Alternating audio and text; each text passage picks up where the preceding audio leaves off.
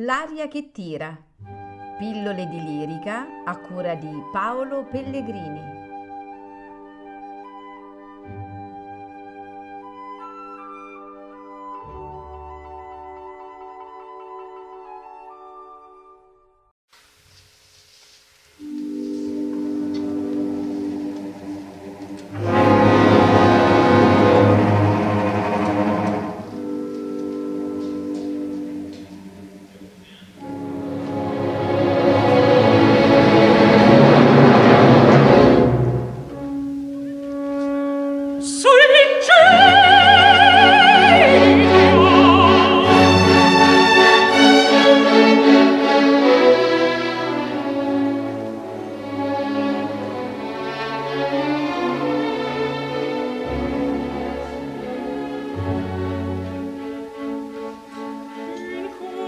Christ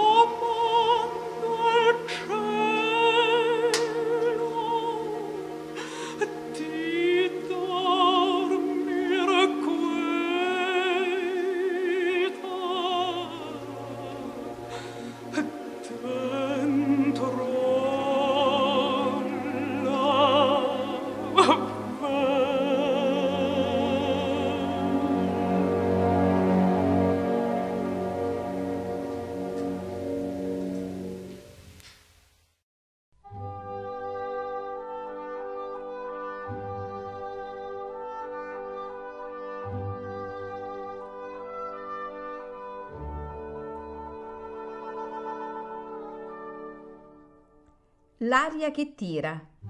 Pillole di lirica a cura di Paolo Pellegrini.